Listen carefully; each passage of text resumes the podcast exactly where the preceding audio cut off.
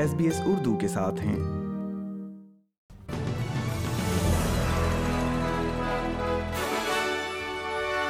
السلام علیکم سامعین ایس ایس بی اردو پر آج کی خبروں کے ساتھ میں ہوں وردہ وقار سب سے پہلے اہم خبروں پر ایک نظر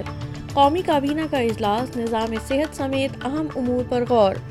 آسٹریلیا نے جوہری آبدوزوں کے بارے میں تفصیلات کو حتمی شکل دے دی جس سے متعلق اعلان آئندہ ماہ متوقع ہے اور اب خبریں تفصیل کے ساتھ قومی کابینہ کا اجلاس دو گھنٹے بعد ختم ہو گیا ہے وزیر اعظم ریاستوں کے پریمیئرز اور وزرائے اعلیٰ نے ایک بیان پر دستخط کیے ہیں جن میں پارلیمنٹ میں انڈینس وائس کے لیے ان کی حمایت ظاہر کی گئی ہے قائدین نے رائے شماری کی کامیاب ہونے کی صورت میں وائس کو عملی جامہ پہنانے کے لیے اقدامات پر غور کرنے کا کیا ہے جس میں مقامی سطحوں پر ڈیزائن اور نفاذ میں مدد بھی شامل ہے وزیر اعظم اینتھنی البنیزے کا کہنا ہے کہ دو ہزار تیئیس کے لیے وفاقی اور ریاستوں میں سب سے بڑی ترجیح صحت کی دیکھ بھال میں اصلاحات ہوں گی ان کا یہ بھی کہنا ہے کہ انڈیجنس اور ٹورس آئی لینڈ کے لوگوں کے لیے خلا کو بند کرنے کے اہداف حاصل کرنے کے لیے نچلی سطح پر مزید کام کرنے کی ضرورت ہے وزیر اعظم کہتے ہیں کہ آسٹریلوی سیکیورٹی انٹیلیجنس آرگنائزیشن کے سربراہ مائک برجیز نے رہنماؤں کو آسٹریلیا میں دائیں بازو کی انتہا پسندی کے بارے میں آگاہ کیا ہے اور رہنماؤں نے اس سال کے آخر میں ایک قومی آتشی اسلحہ رجسٹر شروع کرنے پر اتفاق کیا ہے uh, in cooperation between jurisdictions when it comes to firearms. That was part of the issue that's been identified uh, in Queensland, and we agreed that we'd report back by the middle of the year on uh, the options to implement a national firearms register.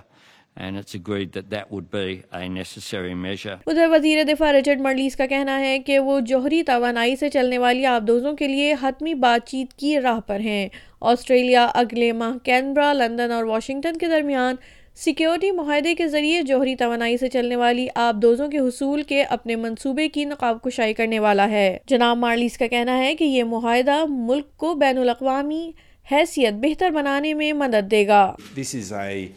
huge movement N E R country is history is we change asters international personally welcome people with their will people every but significance of Britain and America working together so help us analogy is one which international terms اس میں آسٹریلیائی مالیاتی شکایت authority اور consumer action نے نئے banking اقدامات کے اعلان کا خیر مقدم کیا ہے جو دھوکہ دہی سے نمٹنے کی کوشش کر رہے ہیں شکایات کے ادارے کا کہنا ہے کہ اسے دھوکہ دہی کی شکایات کے سلسلے میں چار ہزار سے زائد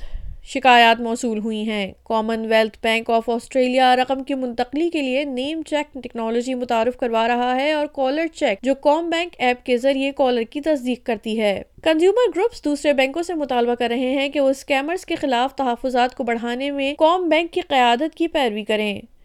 ادھر نیو ساؤتھ ویلز کی حکومت نے ایک نیا ماہر کیریئر مشیر مقرر کیا ہے جسے ریاست کے کثیر اللسانی نوجوانوں کے لیے روزگار کے مواقع تلاش کرنے اور اس کی ترجمانی اور ترجمے کے درجات کو بڑھانے کا کام سونپا گیا ہے آسٹریلیا میں یہ اپنی نوعیت کا پہلا